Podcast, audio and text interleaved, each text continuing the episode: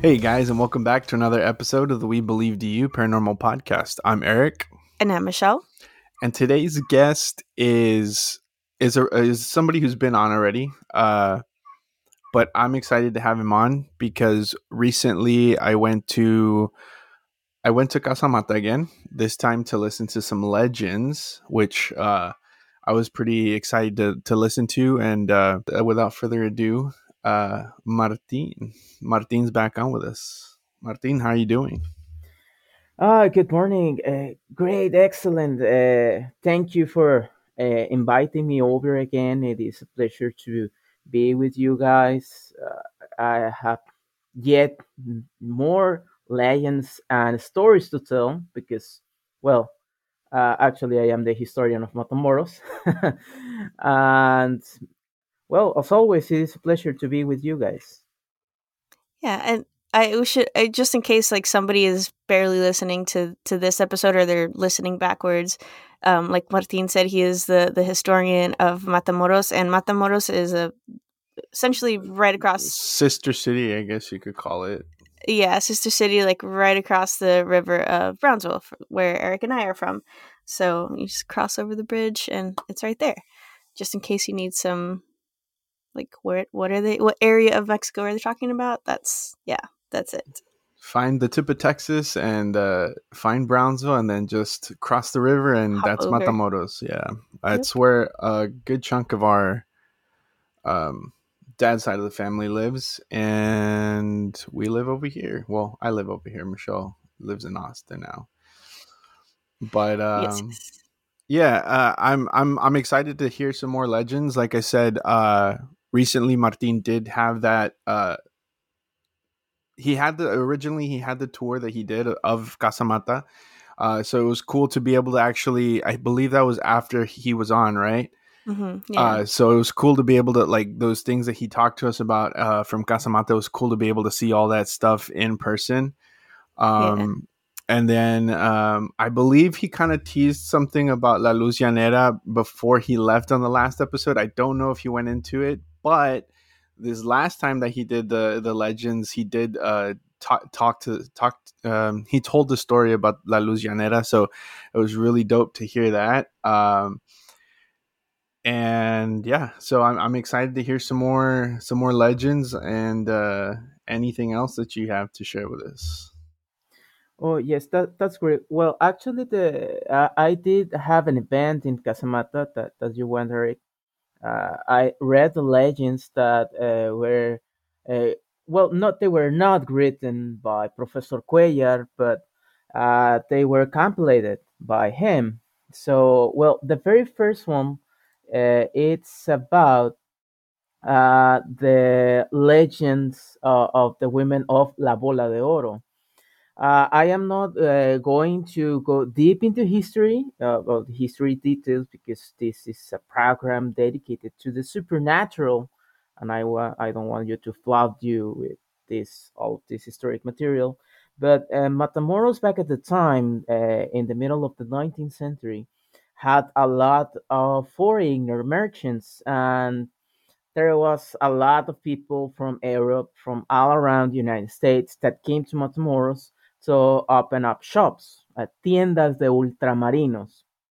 And one day, to the port of Baghdad, a very special lady appeared out of nowhere. It has like this platinum hair, and she didn't speak Spanish at all, so she hired a wagon from Baghdad to Matamoros, and this person that was the owner of La Bola de Oro, he was Mr. Miller. He came all the way from England, and she ordered the conductor of the wagon to stop at the shop of this guy Miller. So she went inside the shop, and everyone saw that extremely special lady, because back at the 1860s, you wouldn't see every day a foreigner lady with a platinum hair. So she went inside and never came back. She never came back. So the years passes by and everyone starts talking about, because, well, the gossip in small towns are big. So yes, and everyone start asking questions to Mr. Miller, and he always replied very angrily. He was very angry about the matter, and he replied that there was never a lady like that in my house, only my wife. So, well, the years passes, the Miller goes, the property is abandoned. After the revolution, someone else buys the house and the store, open up some cantina or saloon. And these persons that after the revolution buys the property, they report paranormal activity. They say that a woman in white walks around for the nights and stuff. But everyone is not so inclined to believe those kind of stories. Well, in the 50s, the property is abandoned again, and some other persons buy the property, and they see that there is, well, in Matamoros, it's very common to have these wells to get water, because actually Matamoros was built in the top of the resacas that are in Brownsville. Yeah. So that's why if you go to the old buildings or houses in Matamoros, you will see a well or noria. So these persons report that the ghost of a woman goes to the well. And everyone, the whole thing was very strange, but the legend remained even a century after that happened. So in a rebuilding process of the property, the well was excavated and they found a skeleton with platinum hair. So the question arises, because everyone says that she was a fiancée that was abandoned by Mr. Miller. When Mr. Miller got here to Matamoros, he was married and already having kids. So maybe he murdered her. I don't know. It is something that we will never know. But a body was found, and a skeleton was found. So. And well, the La Bola de Oro doesn't exist anymore. It used to be a coffee shop. Not they just sell coffee directly to you, but they sell this coffee, grains of coffee. But it doesn't exist anymore. The building does do exist, but since the recovery of the skeleton, this appearance stopped.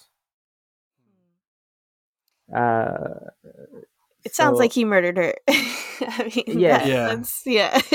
Okay, so, well, to add a little bit more to this, because the day that we heard the legend, I definitely think Mr. Miller murdered her, because a guy that was there at the event as well, he asked because Martin, I don't know if you were gonna say this, but after she was excavated, she was given a Christian burial. Yeah. So one of the guys asked, do you know where her grave is? And then Martin was talking about how, at the grave sites, they're, especially that old, it's not very well documented. And a lot of the tombs, their headstones or whatever, are kind of like faded and stuff like that. So Martin starts talking about this other guy that was buried I think it was in the old Pantheon, in the old cemetery. Yes. I don't remember if you said that he was from the Netherlands. Pirate. Was he a pirate? But he had business with Mr. Miller, and he ended up dead in the in one of the hotel rooms or something like that? Then that one Herr Faesler, Adolphus Faesler. I took him as a case of the four Aigners with no family that died in Matamoros. And Adolphus Faesler, he was from Switzerland, and I don't know, he just had a heart attack in a hotel. So days passes by, and everyone starts wondering, hey, where is this guy? We haven't seen him in days, and there is an awful odor coming from his room, so they just open the door, and they see him dead. And well, I think he was buried and in the old cemetery and the like, but since he had the family and stuff, his tombstone is lost as long as this guy that was a pirate from he was an Irish pirate. What? That's cool. Yes, and well, we are looking for his grave. So there you have it. So this Faisal, you said, or Faisler? Faesler. Okay, so I have a suspicion, or my theory is that he had business dealings with Miller, and something went wrong, and Miller killed him as well. But that's just me. That's my brain making stuff up because I have a crazy imagination.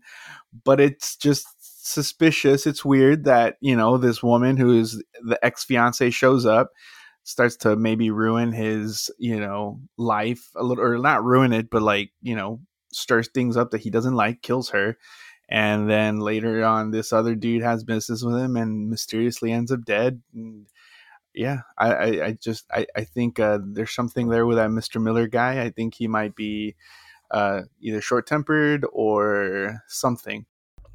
Okay. So he married a daughter from some French merchants.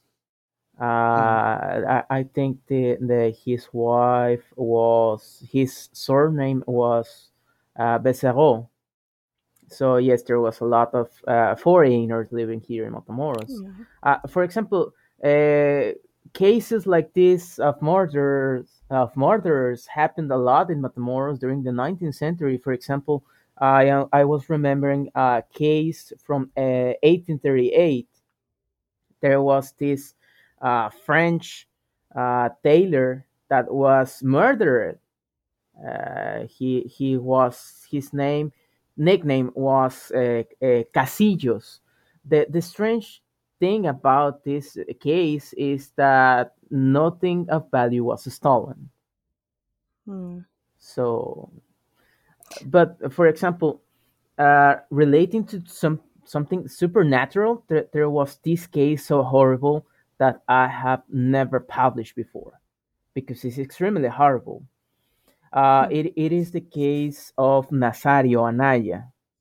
He murdered his parents in 1839. And I was reading the case because the document is more like 150 pages over. Wow. So this guy one day murdered his parents with 3 sticks or palos. And the most chilling thing is that, well, since you didn't have photos to take up like evidence, they draw the weapons that were involved in the crime. So I have this like 1 meter and 50 centimeters drawing of the sticks that were used in the murder. So I was very curious about it, and I read it, and in the interrogations, they asked him directly, why did you do it? And he just said, it is because the devil made me do it. So he murdered his parents, and he buries them in his house. So Matamoros back at the time, it was extremely small. So it's like it was a very small community. So it's like one of the your neighbors disappear, and everyone starts asking, hey, where is Doña Juanita is? And he just replies, oh, no, they went to a ranch in San Fernando or something. So they uncovered the truth. So they throw him in jail, and the Supreme Court of Tamaulipas sentenced him to death. He pleaded for his life to General Santa Anna, Antonio Lopez de Santa Anna, because back at the time, the president of Mexico gave the forgiveness of life, but Santa Anna refused, and he was executed in the main square in 1841, like 3 years after the murder. And there was an extremely curious ceremony that I have never seen again, because after the execution by a firing squad, they put it in a coffin, and they, well, the document describes that they painted over the coffin a snake and a Cain. I don't know what a Cain is, because it's a reference to Cain and Abel, the sons of Adam and Eve. I don't know what a Cain is. I don't know what is his form. I don't know. The thing is that they form like a parade to exhibit the coffin all the way from the main street to the Rio Bravo or Rio Grande. The document describes that there was people from both sides of the river watching the coffin on a boat, and they returned to the main square and they buried the coffin. It was extremely strange ceremony, and I have never seen again. So, but the thing is that caused me the creepers is that the devil made me too. I don't know if it was a supernatural thing. I don't know if he was crazy, but the detail that the document describes that he committed the murders is like strange. Yeah. It is not easy to read something like that. Yeah. All right, go ahead, Eric. No, I was just going to say, I guess the Warrens weren't the first ones to coin the devil made me do it. Yeah. Yeah. Now, I mean, I feel like people will use that, or maybe, I don't know, like part of me is like, maybe because he claimed he was possessed, like it got more notoriety, and that's why people were like wanting or more interested in his death, and they created like a whole parade or something about it. But that is like super odd, especially if you can't find it and find it again. Like it was just him. What year did you say it was, Martin? It was in 1838. Okay, so yeah, it was like almost 200 years after the Salem witch trials. But so I was thinking, I mean, I guess even in that time, if somebody says something crazy like that, like right now, people would just be like, oh, he's fucking crazy. You know what I mean? But I guess in that time, they might take it a little bit more seriously as far as like superstition. Yeah. And stuff like that. So maybe I guess that's why they did it. Maybe the painting was supposed to be some sort of thing to, hold the demon inside the coffin and like not release it. I don't know. Yeah, exactly. So he wouldn't escape or, come back to life, or his body would come out. I don't know, vampire. But those are like the well, I mean, he did put a stake through his parents, so maybe he thought they were vampires too, and I don't know. Yes, that's the thing. Well, talking about that, I want to talk about another a very special place in Matamoros. I am talking about Teatro de la Reforma, or Reforma Theater. The thing is that this theater was built on 1866 during the French occupation of Matamoros during the second intervention in Mexico. The Imperial Army was occupying Matamoros, so they finished this theater, and it was one of the most advanced advanced in Mexico at the time, because it had a technology of levers and gears that made the A scenario to be put at the level of the floor to make an enormous dance saloon. So it was extremely innovative at the time. So there was, and I am explaining this because about the story of I am going to tell. So there was this big party to celebrate a victory over the Republican Army and the inauguration of the theater. So, well, the war passes away, the Republican Army retakes Matamoros, and everything goes well, and the rest is history.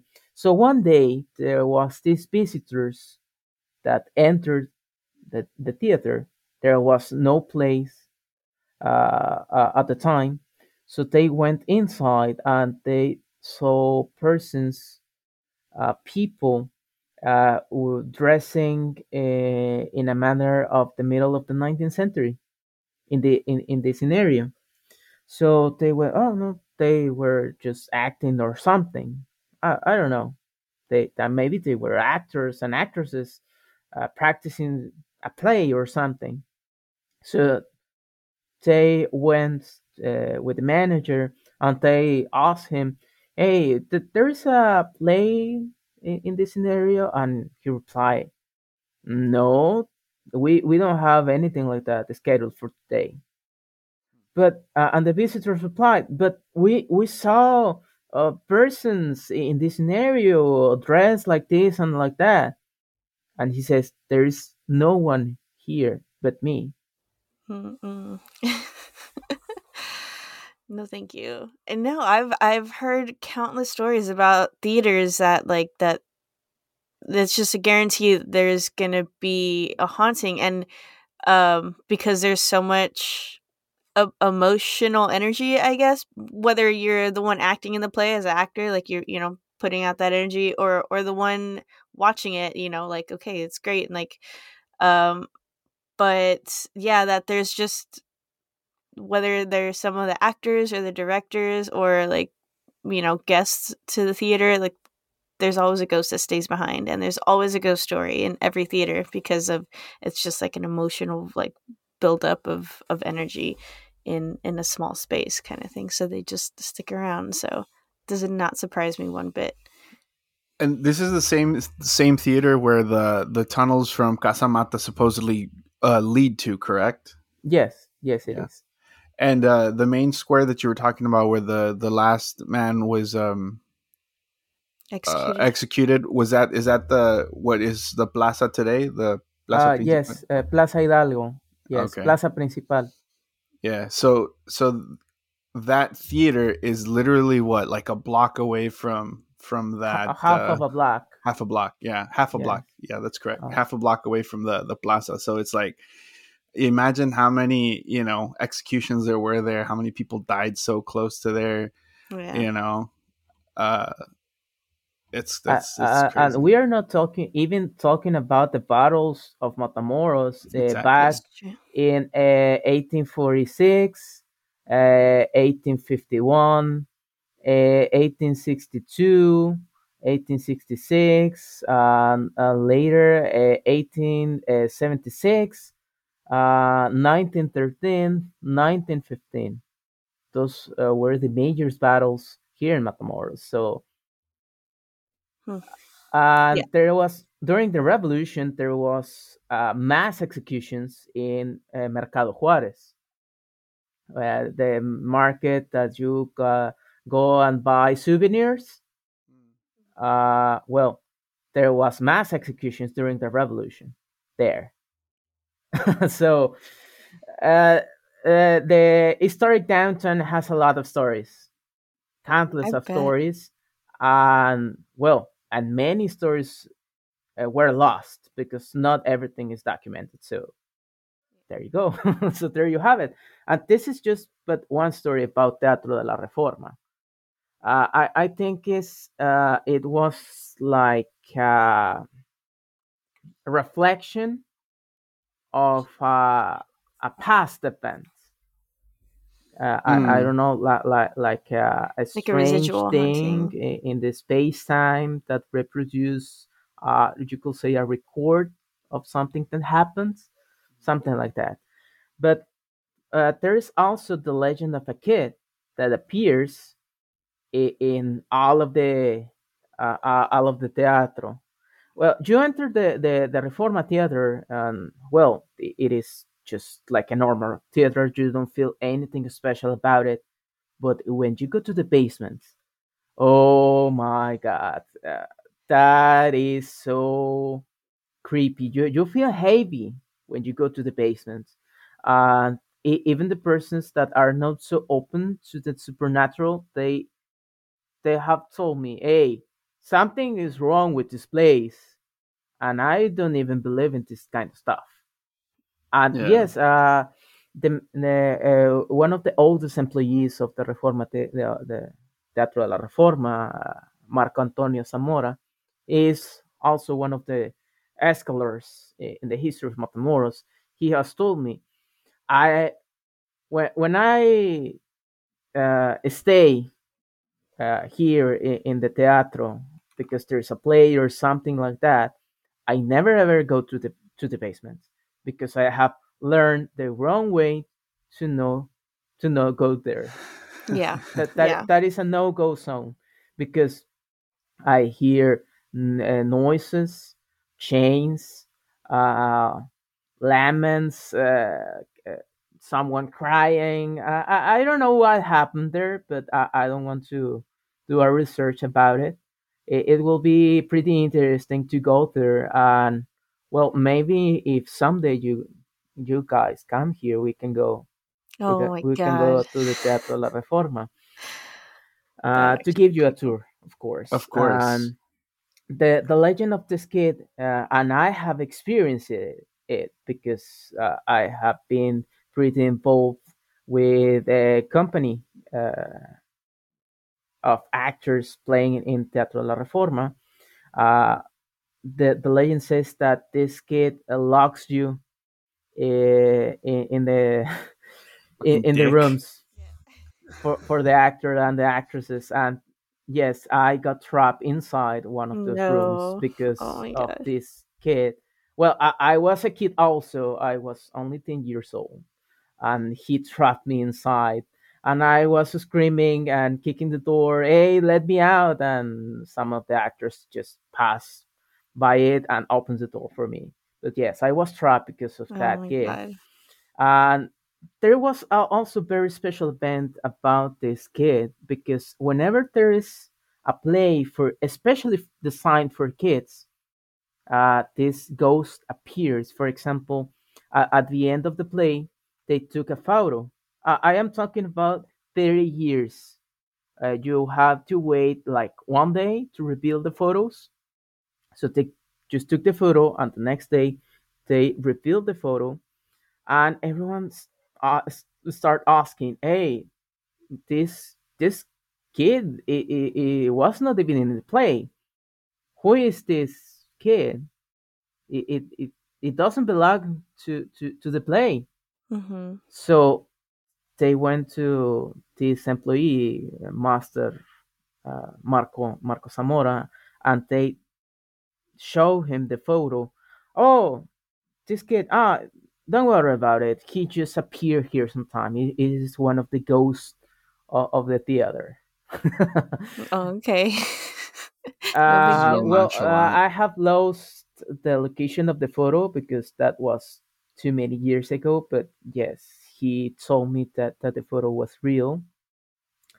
And for example, one day my mom was practicing a play in the Teatro La Reforma many years ago, and so they were just alone, just the actor and the actresses practicing the play, and there was like this moment of silence when everyone stopped talking, and they heard like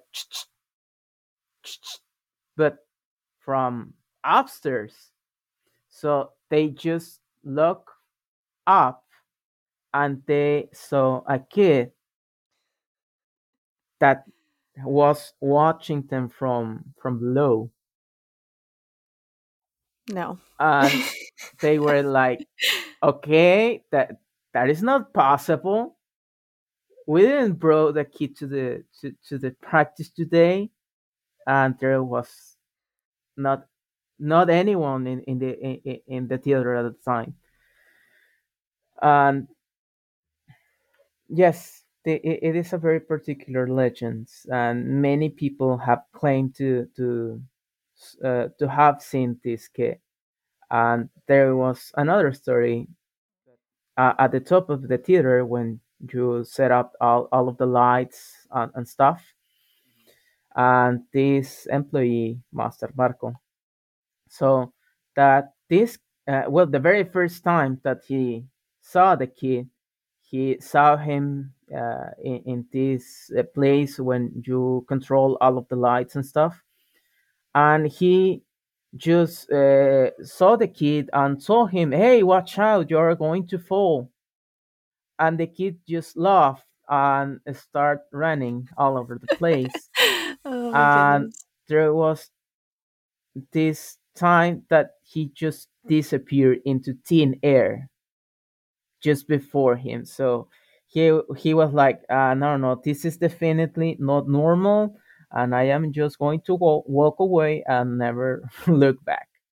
Yeah. See, and that's what, like, when you started talking about the kid, like, immediately my first thought was, because most theaters or I would assume all theaters have the lighting rigs up top and stuff like that, and like little catwalks and stuff, or I would assume most do. I just imagine a little kid. Like, you look up and you just see this little kid, like, ghostly figure peeking over and staring down at you. Like, and then you describe basically that. Fuck. What is his story? Like, does anybody know why he's there? Or is it just the kid in the basement that, Well, the thing is that we don't know exactly why that kid isn't there. It is a legend so old that we don't know the origin of it.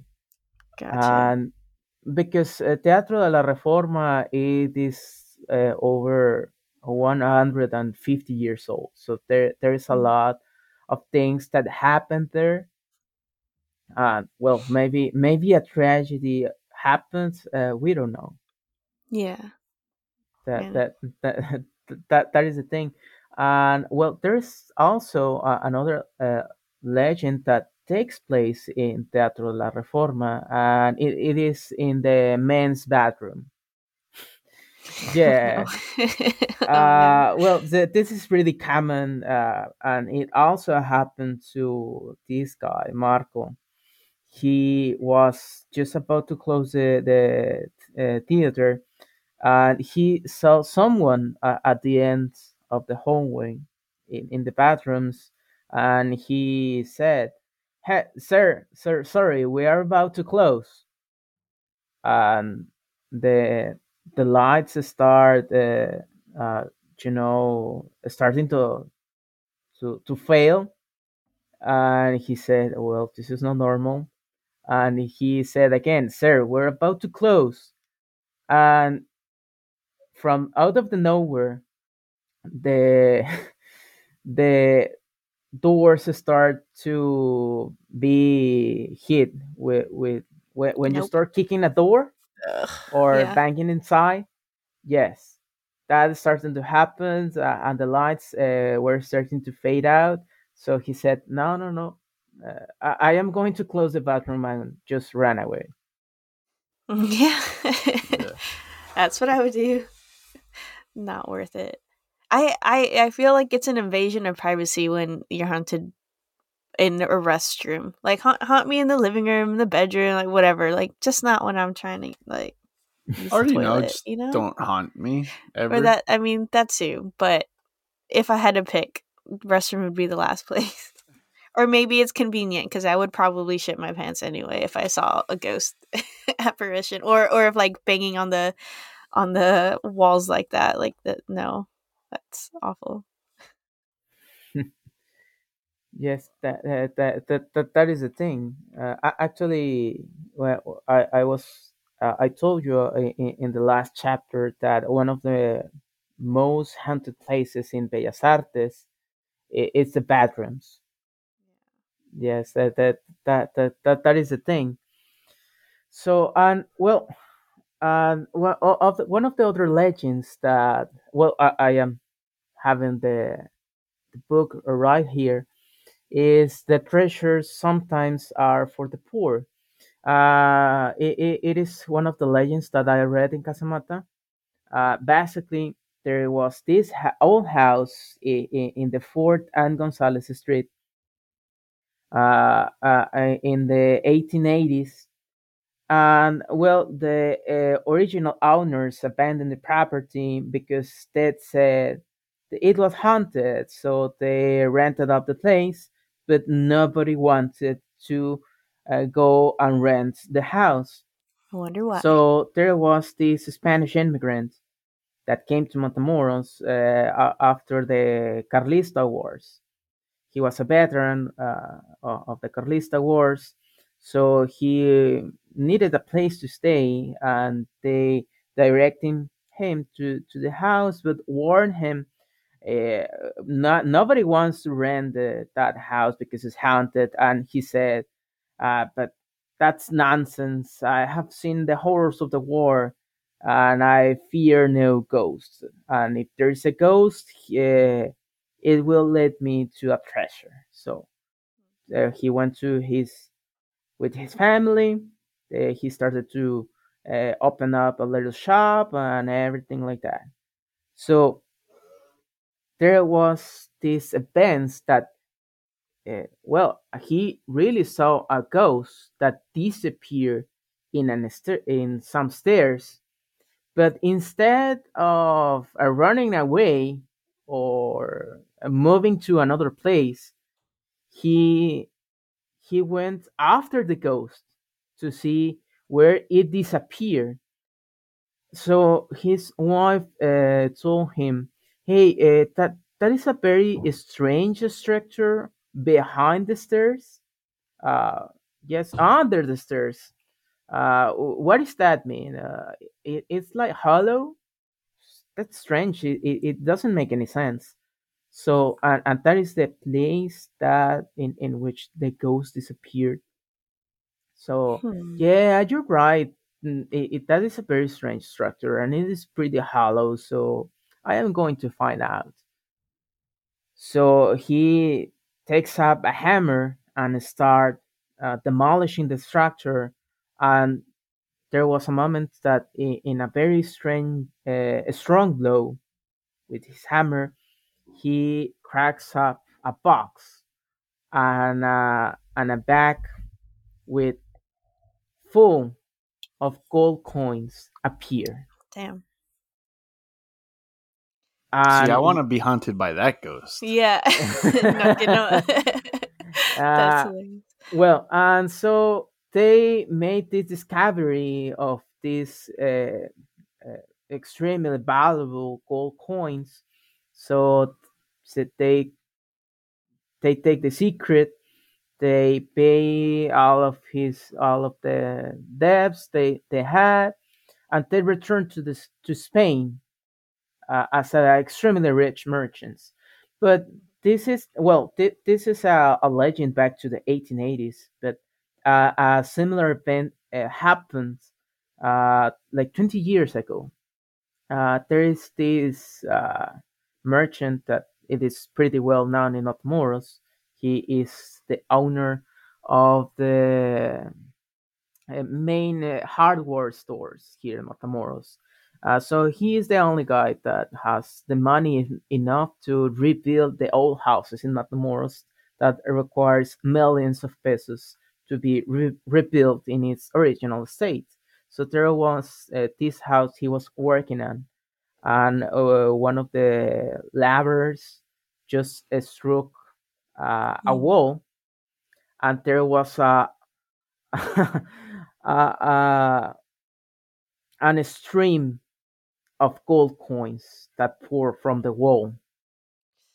So they called him and said, "Hey, Mr. This thing happened," and he just went to the place and said, "Shoo, everyone get out." And that's the end of the story. We don't know what happened with that, but and that is the thing, because in all of these houses that are more than a century old, all of the rich people hid their treasures in the walls, in the roof, under stairs, in the floor. So, well, they died, they abandoned the property or something, and when they rebuilt these kind of buildings and structures, you have to demolish some of the parts of the original property, and these treasures appear. I think the moral of the story is, if you see a ghost and they disappear into a wall, tear down the wall, because there might be money in it. That'd be great. Well, actually, this thing is even more creepier. For example, in Michoacán, all of my dad's family part is from Michoacán. This is a very dark chapter in the history of Mexico, because during the Mexican Revolution, all of the hacendados, or landowners or rich merchants, hid their wives and daughters between the walls. What? Because when you go to the center and the south of Mexico, the buildings are extremely different from the ones that have in the north. They have extremely thick walls, like 1 meter or even a meter and a half of wide. So they removed the bricks and hid their wives and daughters between the bricks, because the revolutionaries passed and robbed everything. So to prevent nasty things to happen to the women. But in some cases, the revolutionaries kill the husbands and the father, and the women can't get out. Oh my God! Everyone, not that, like. Nobody knew they were there. Yeah. So they died between the walls. So sometimes when demolishing an old house in the downtown of Michoacán or places like that, they have found skeletons. Oh my God! Between the walls, with claw marks on the walls because they were trying to get out and they couldn't. Yeah. Ugh. That's awful. And this reminds me of a chapter of an old house that my grandpa used to have in the downtown of Michoacán. The property was extremely big, and it was part of an hacienda, or like a plantation, that was called La Plata. I went there when I was a little kid, and everything felt strange about it. You have heard the story that when you hear that if you hear in your roof, what is the English word for canica? I don't know. A marble? Like a marble. That if you hear a marble falling down, that means that is a sign that there is a demon in your house. Oh, no. Well, when you let down a marble fall down, that makes an special noise, and if you heard it in your roof, that is a sign of a demonic presence in your property. Well, yeah. I didn't know this at the time, but I went once when I was 12. And I didn't hear just one marble. I heard like a bottle with a lot of marbles revolting on the roof. And I was to like, be clear, there wasn't any hail or anything like that at the time, right? No. There was nothing like that. Okay. And I was just like, well, that is strange. Who is playing with marbles at the 2 a.m.? That's strange. But when I learned this, I was like, oh, my God. Yeah. Yes, there was a lot of events in that house. For example, there was a legend that there was a treasure buried in the middle of the garden. So my grandpa, he said, I am going to unearth a treasure. I am going to recover it because La Plata, which was the plantation in which the property was in, was from an extremely wealthy Spaniard. So he hid a lot of treasures there. So he went to deck in which he believed was the spot from the treasure. And while he was digging, he felt that someone was watching over him because he made a big hole in the middle of the garden. And in one of those times that he felt that he was being observed, he looked up and he see a woman in white watching over him. Yeah. So he fainted and woke up next morning in the middle of the hole. So he learned that no, it's not worth it. Yeah. And the other things that I have experienced in that house is that when you try to sleep, they pull your blankets out. No. Oh, my God. They just pulled your feet. They closed the doors before you. They made like, and there was no one around. They called you by your name. There was this pretty common thing that when you hear your name, and I was like, Abuelo, did you call me? No, I didn't call you. It is because I heard that you were calling for me. Just ignore that. That is pretty common. Oh my gosh. Yes. Yeah. And well, That property has a very dark chapter from aside from all of this, because direct from these supernatural episodes, my grandpa called a medium to see what the heck was going on. But as soon as the medium entered in the living room, she panicked and said, "Sir, from this point, I am not going to venture farther because I don't want to." And my grandpa said, "But you said you could help us.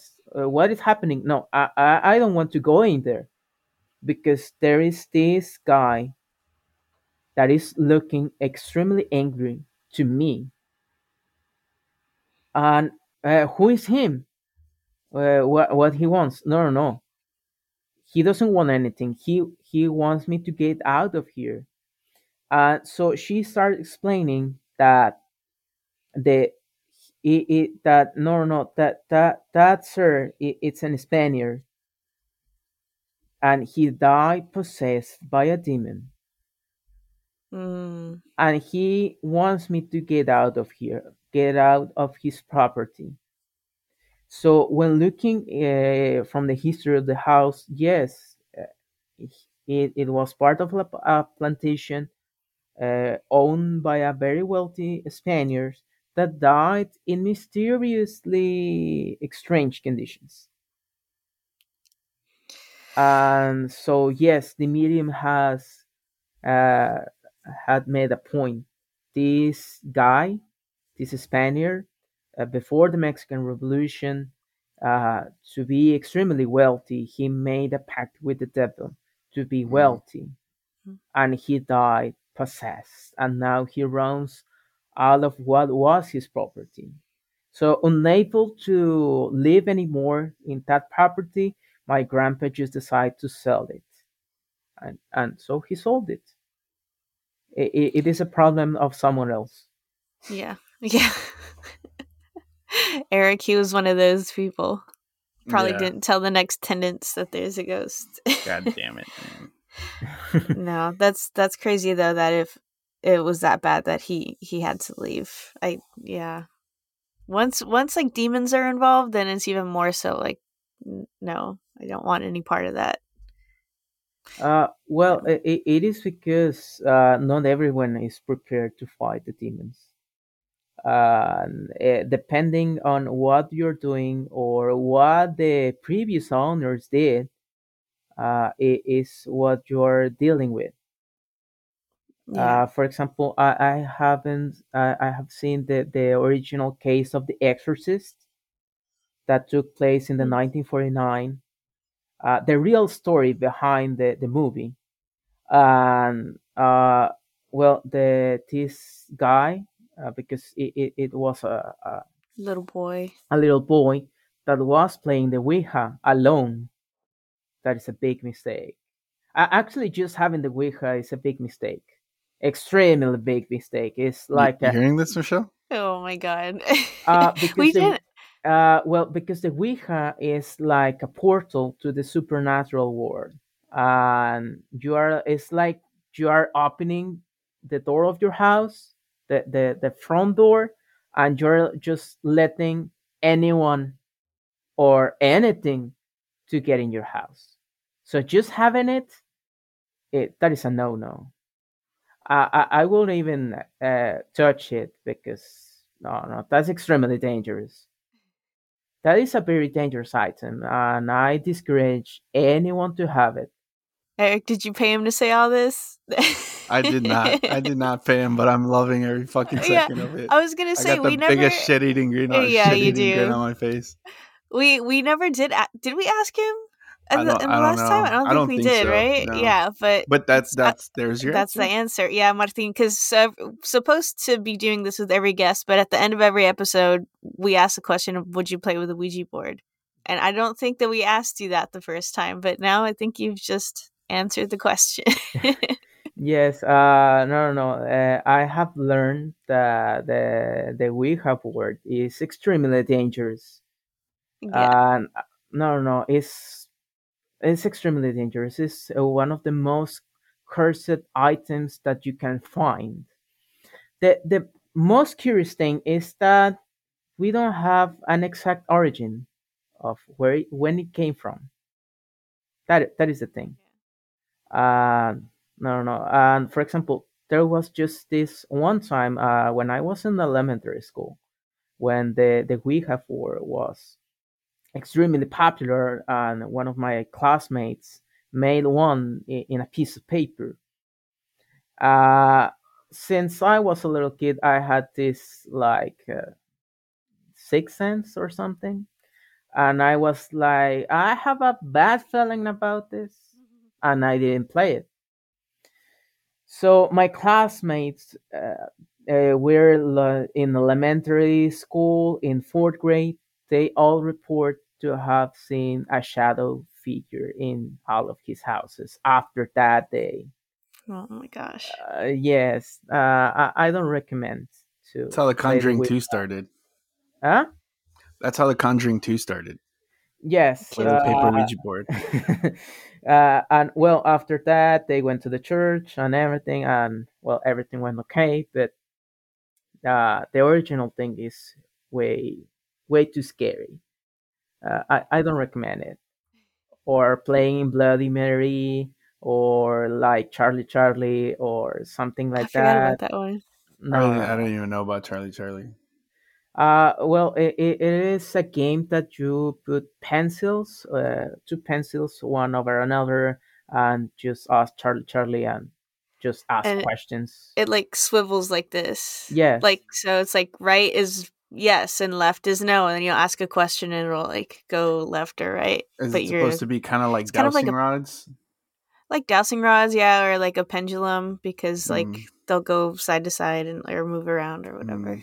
So interesting. Yes, and talking about this, I was talking with Eric of my recent visit to El Soliseño, which is like an extremely special, you could say, ejido or ranch, because it is a ranch, a family ranch that is extremely big.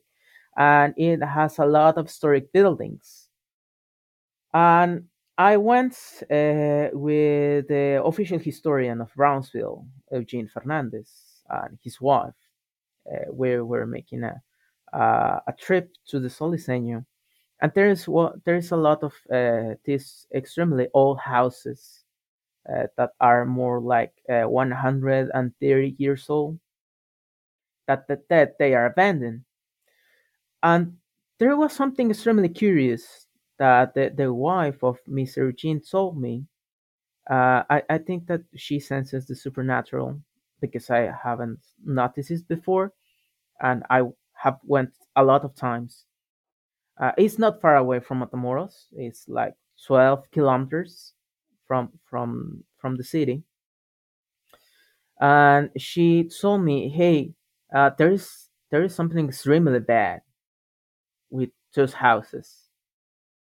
And I was like, yes, that there is, just look inside. And I did look inside, and I saw remains and symbols of rituals, demonic rituals that took place in those houses. So I didn't even went inside, because I felt that something extremely wrong was inside the property of those houses. So yes, there is demonic presence in those abandoned buildings in El Soliseño. Are they doing anything with those buildings, or are like demolishing, or are they?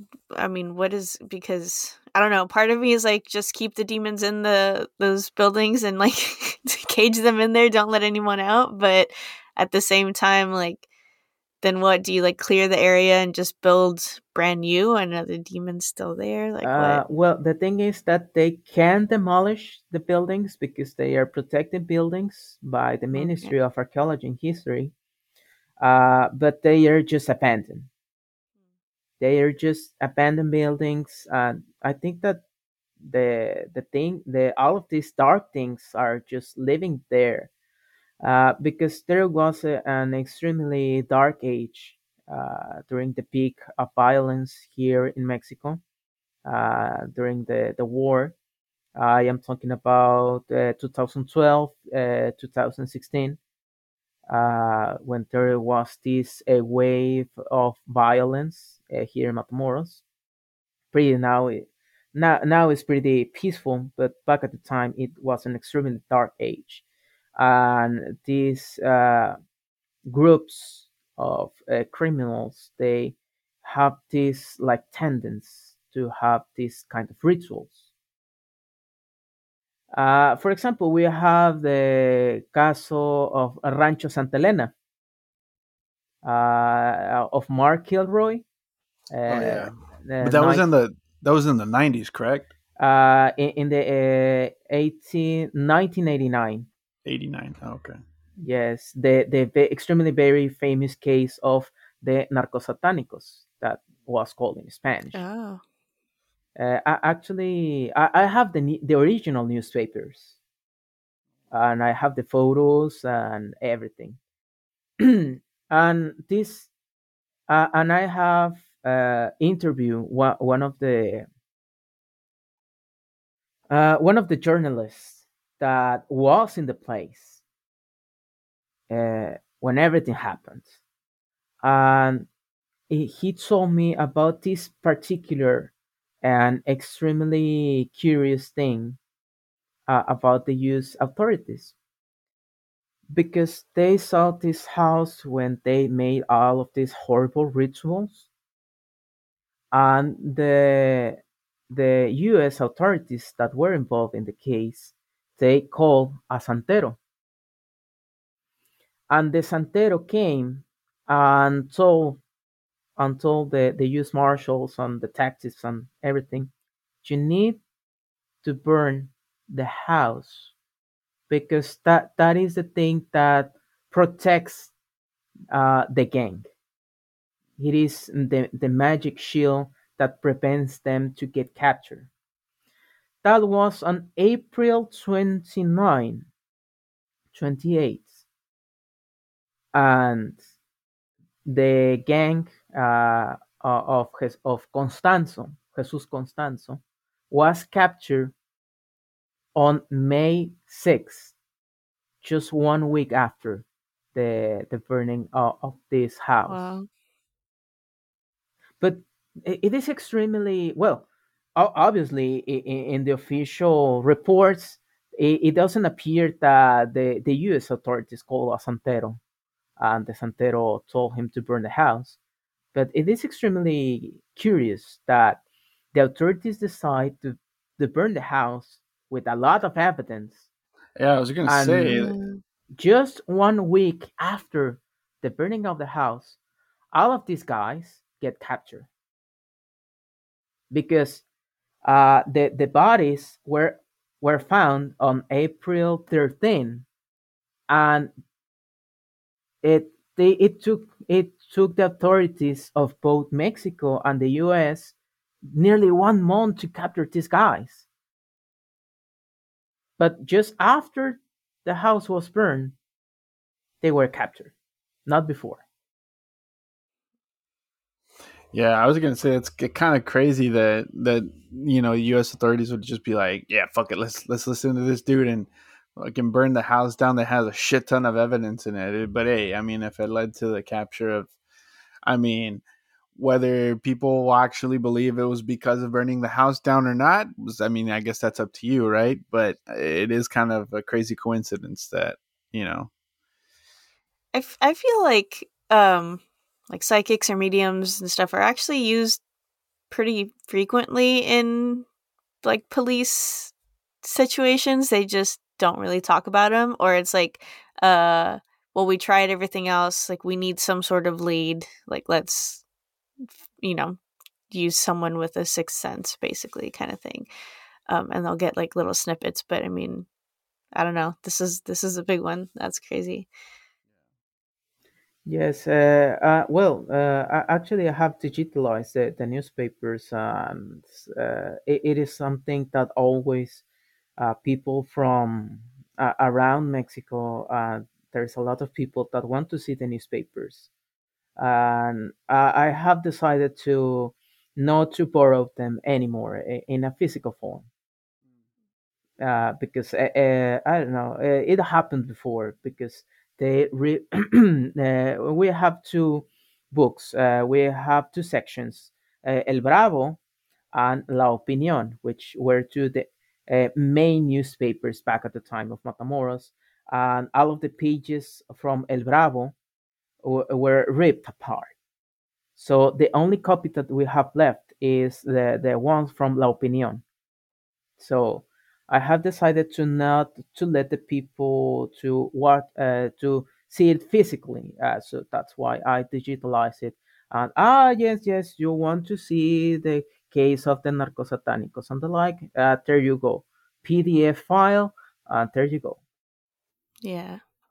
Well, and why did they do that? Did they? I mean, just because they hated El Bravo, or what was the purpose of ripping it up? Or it was just an accident, you know, as they were flipping through it.